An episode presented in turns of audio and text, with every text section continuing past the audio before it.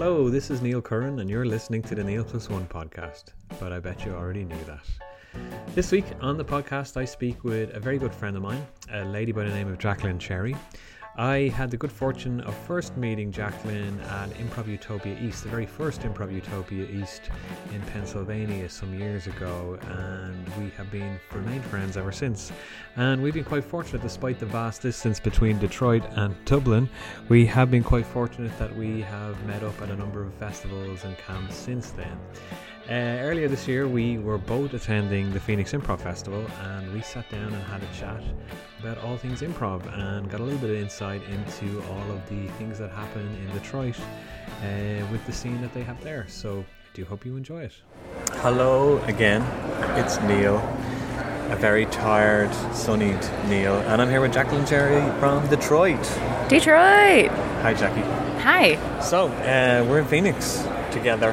Mm-hmm. You did a show last night. I did. How was your show? It was super fun. Um, it was definitely like a different venue.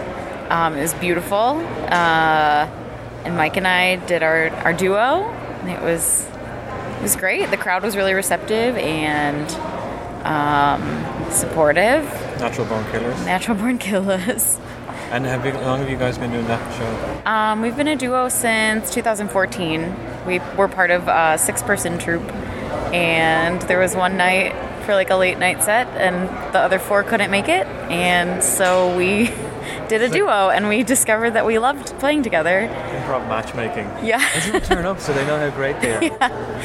Um, and both of us were very notorious for like hugging the back line and only coming out once or twice, and so this really pushed us Oh, cool. to like be on stage the whole time and be present and support each other, and now we're kind of addicted.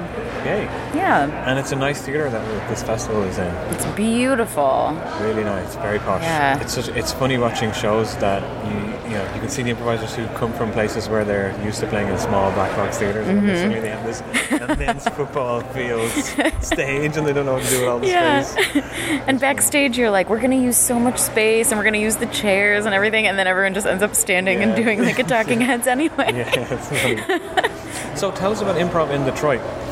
Okay. Um, it's really grown over the past couple of years. We have three three theaters that do long form, and then we have um, a short form ComedySportz. Um, and all most of the theaters are uh, under 10 years old, except for Planet Ant. That was founded in like 1994, so that's been going for a while. That's uh, the is that Michael Theatre?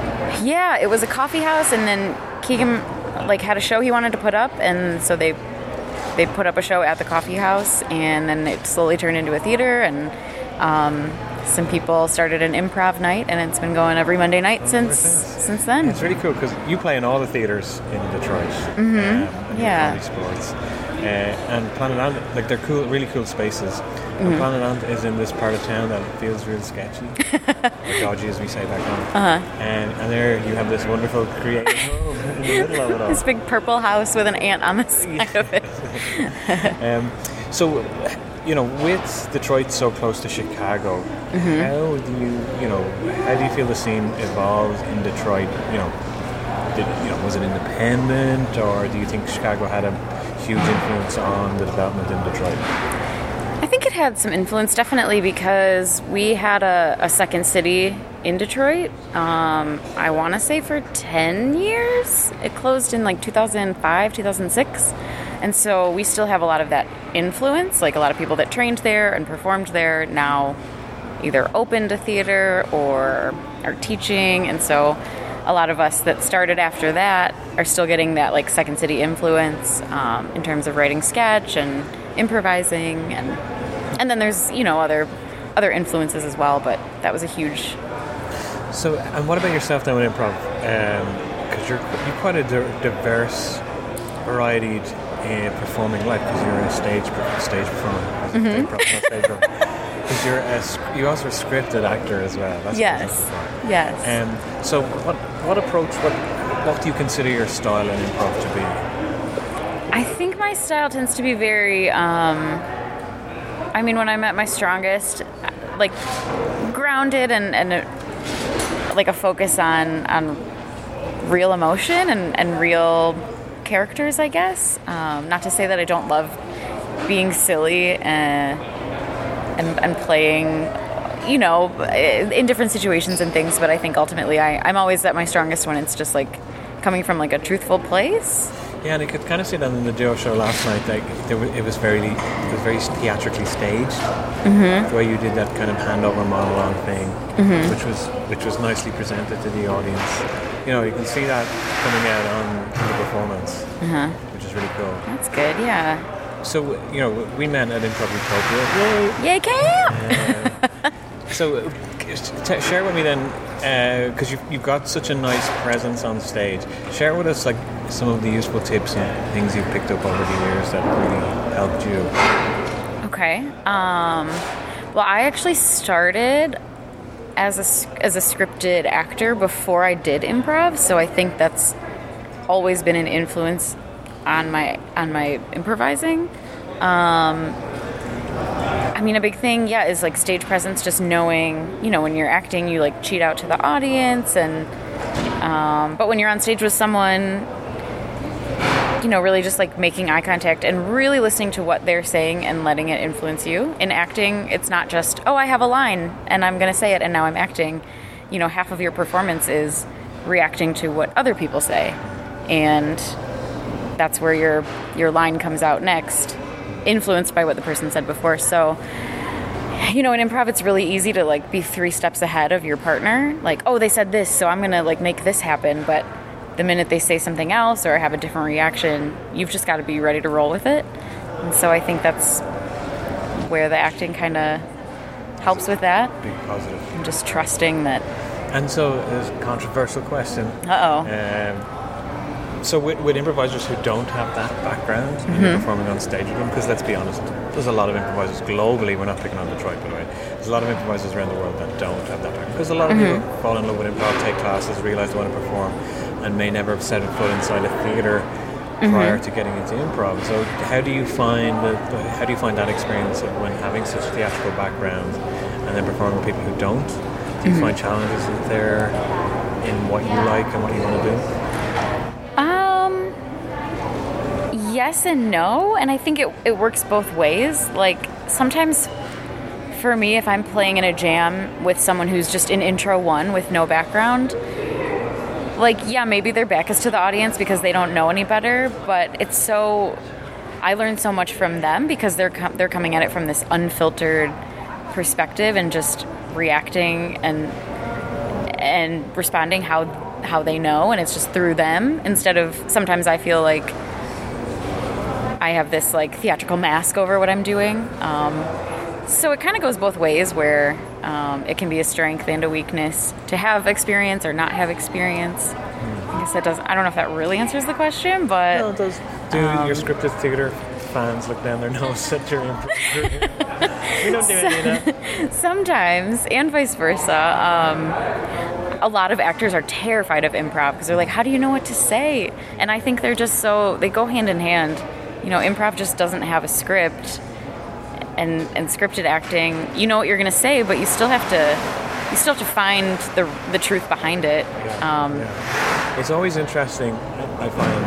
Uh, you know, when you get regular people, I was going to say, when you get people who don't have a performing background and they're learning improv, and when you have actors and they're learning improv, mm-hmm. uh, it's, it's interesting to see how the paths are different to achieve the same goal. Mm-hmm. And then mm-hmm. there's that point where the actors like grow their confidence, get on stage, and do all the stuff that they used to from theatre.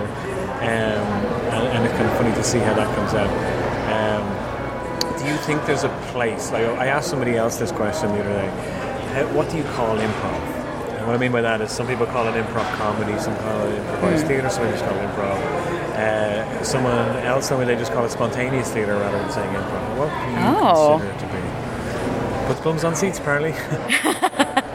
um, I really like spontaneous theatre because, well, yeah, it is kind of that. Um, yeah, I mean, I love improv because it does, it is ultimately funny, and I, I think the funniest improv is, you know, the, the truth in comedy perspective. Like, um, when you try to be funny, it's not funny, but when you're just playing it real, um, that's where the, the, the comedy comes out. And so I don't, I don't have issues with calling it improvisational comedy, but the goal the goal shouldn't be be funny. It should just be present this this thing. This I mean, you don't go see a a play hoping like, oh, I only hope to laugh.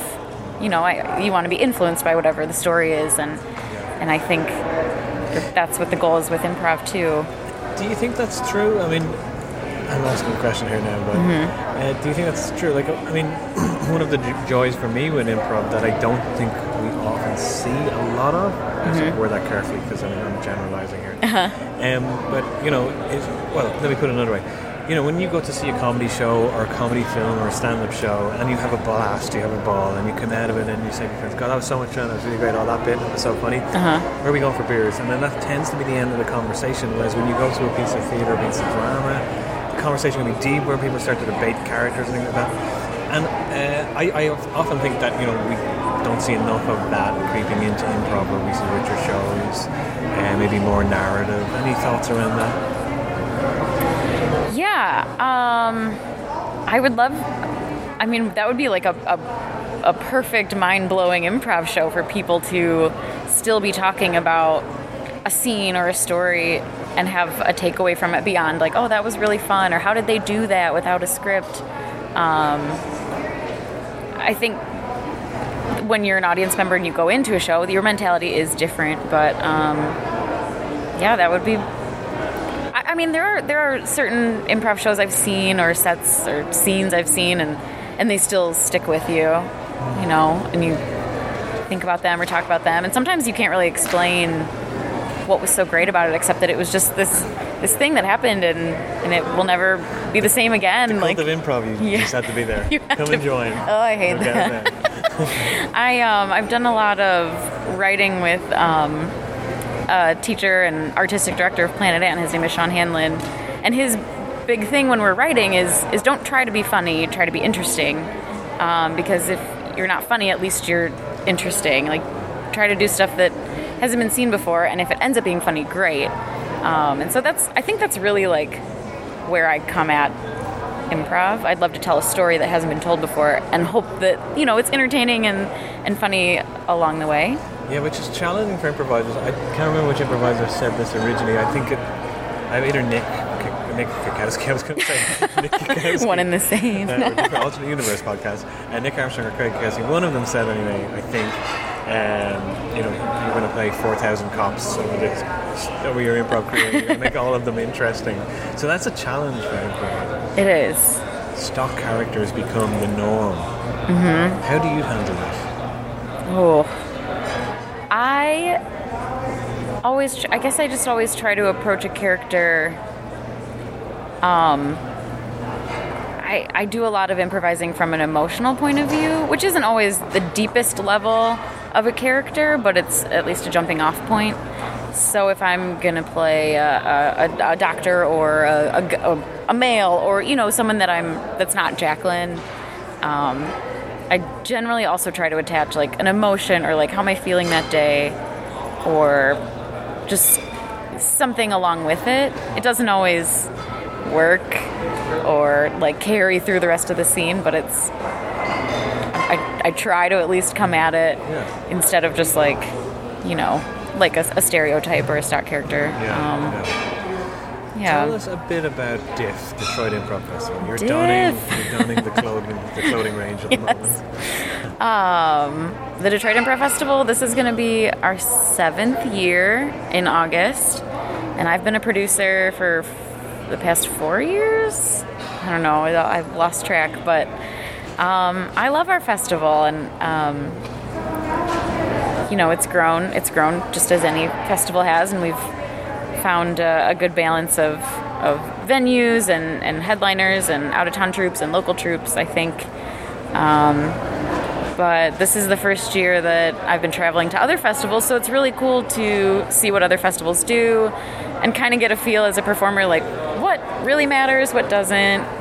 It's easy when you're on the planning side to think that all these little details are gonna make or break the festival when really as a performer you're like okay cool i know when i'm supposed to show up and, and that's really what's important So, with festival, like we uh, uh, we have a lot of festivals around the world. It's great. It's kind Mm-hmm. of almost like a you know, your local Walmart, whatever the cultural reference is. Yeah. Um, so how do you like with a festival like Detroit? You're going six years. How do you keep the festival fresh Mm-hmm. so that people will come back? Because I imagine there's a point in every festival where people are like, oh, I've been to Detroit before, I've been to Chicago before. You know? Mm-hmm. How do you keep it fresh? I think we, our goal, and I hope we're successful in it, is always to to treat the performers really well. And I, it's a lot of the feedback that I get as a as a producer. Like, yeah, we re- we just felt so welcomed here, and like it really was this festival mentality, almost like being at camp, but like staying in a hotel. Um, and so, you know, we have these after parties where everyone's invited, and we, you know, try to give everyone um, a great slot at a great venue and really just support and fill the houses so that people can play in our city and experience what it's like to play in our city. Um, but then we also have um, a lot of talent from Detroit that's out in like LA now, um, like the 313, Keegan and Mary Beth and Jamie and Nancy and all of them, and and so they'll come back, and that's kind of it's kind of how we like get the public involved too. Um, it's hard to promote just an improv festival to the public, but we'll bring in like I guess they're sort of celebrities now, and um, and that's kind of what draws the public to see those headliners. But then they see these other troops as part of the slot, and so I think that that's it's cool and it's a way to bridge, And you know, the you do cult get- with the public. Yeah, I mean, and it- you know that works. I mean, you know, it's a great pull, and you get heavy hitter teachers as well, like Susan Matthews, Mm, yeah, she comes every year, and um, which is which is really great. So, what advice then do you have to other festival um, festival producers, Mm-hmm. you know, who may be coming across that I don't know three, four year itch, whatever, you know, whatever it is in impro- in festival terms? What advice do you have to them about keeping their fest- festival fresh and innovative? oh, um, I don't. I'm trying to think. Um, because I came in when Diff was already, you know, past that point. I think. Um, I don't know. Uh, you can edit this long pause out. Um, No edits. no edits. I'm trying to think because I think that's something that Diff is trying to answer this year. You know, we're on year seven, and we're a nonprofit, and we we you know we like to make our you know we donate profits to other nonprofits um, like the Detroit Creativity Project and stuff. And so we're really trying to find like, well, what's our mission of the festival, and and how are we accomplishing that? And I think that that's answered a lot of questions in how we're planning this year. So you know, like Phoenix, it's um, one venue for the weekend, and it seems like the community here is really supportive of improv already. Um, I don't know, Neil. Jaclynn has got so many disappointing I don't know because I'm down. like, you know, does Diff keep it fresh every year? I don't know, or is it just that we You just don't want to share your secrets. we don't have. I don't know if we have any secrets. I think just really putting a focus on the art form and the performers, um, and making it making it a welcoming place. I've heard from people going to some other festivals that may are maybe like a little more spread out, where the venues aren't, you know, walking distance and everyone's all all scattered throughout a city. It doesn't have the same like festival feel. But if that's not what your goal of the festival is, then I can't criticize that. But some some improv festivals have become like epic. Like, is it San Francisco this year? Ten days or something? Like Mm-hmm. oh wow, something crazy. Maybe maybe not, but yeah. you know, it's pretty epic timing. Yeah, we did a seven day once, and it was too much. So I guess that's a piece of advice. Like, like find your sweet spot and don't try to like overgrow it beyond. I think she's talking to the Yeah. Irish Festival directly right now. No! We do seven days. It's kind well, we do Yeah, six. but you guys do so well. Oh, Jaclynn. When I went to Ireland, every show was sold out, and I felt so welcome as a performer. Right, I'm passing Uh. money across the table. um, s- so, in terms of you, this is your first festival of the year, or have you been to other festivals? Mike and I went to San Diego back in February. That was our first real festival. We were such newbies, um, but we had a great time, and it was uh, at Finest City Improv, and their venue felt very much like Planet Ant or Go Comedy, where it's um, I don't remember how many people it sat, but it was a little more of like a black box feel, and that's our comfort zone. And so we had a great set and really felt welcomed there. Um, yeah, we had a great time, and I don't know. Now we're kind of like what other festivals can we apply to? And I think we're getting the the itch. The itch, yeah, Yeah. So you're staff as well for our beloved Improv Utopia. I am. Yes, I Tell love it. A little bit about that. Yeah. Um, well, I started going to Improv Utopia in 2014. I went to the first East Camp, and I was instantly hooked because it's just it's an environment that just feels like a family, combined with improv, combined with sleeping in cabins and reliving childhood at summer camp. Like, how does it get any better? Um, so then I went to West Camp, and I I hit a period where I went to every camp that there was, and I kind of overdid it. Um, and yeah, Nick, you know, Nick took on a new a new job this year and knew that he was going to need some help with some of the camp stuff and asked me to be involved. I have an accounting background and I, I'm very organized, and um, so I've been able to help Nick with a lot of administrative stuff like email lists and um, uh, the, like the tax return and that kind of stuff that that I've been able to take on and take that load off of Nick. And uh, I love I love being involved in it. It's such a great great organization, and they give back to the community, and everyone loves camp, and it's I love being involved. So to people like on the because you, said like reliving the childhood, gone to camp, and outside of the Mm-hmm. US we don't necessarily do that, mm-hmm. particularly in colder climates. um, Understandable. So, uh, how would you sell that to the rest of the world? Oh. Um. Well, I guess. I mean, I, I, I honestly like only went to camp once as a kid, but it's just. It's just like I don't. It's like being at a convention, but More fun. but more fun. I mean, you're like out in nature. There's activities and things, um, and then you. I think there's something to be said about like being out in nature. Like everyone has limited cell phone service, and you're just kind of off the grid. And then you're like bonding in these workshops. You know, getting vulnerable together, and That's true. and then you go to the bar at night and you know you drink. But Regret the next day. but uh, yeah, well, some of us. Um, that's what I would say. And camp, I mean, I've made so many connections at camp, and you know, I know improvisers in every almost every city now, um, which is so cool. It's like this huge, this huge community of just supportive people. Like I don't, I don't know where else you find that. And to be fair, Improv Utopia does that extremely well. Mm-hmm. Um, you know, the, the, the, the community feel to it, which is, guess, at the core of all improv. Mhm. Yeah. cool. It's very, yeah, improv is about the ensemble and the group and your partner, and, and that's kind of how camp feels. Like everyone has your back, and yeah, That feels so nice.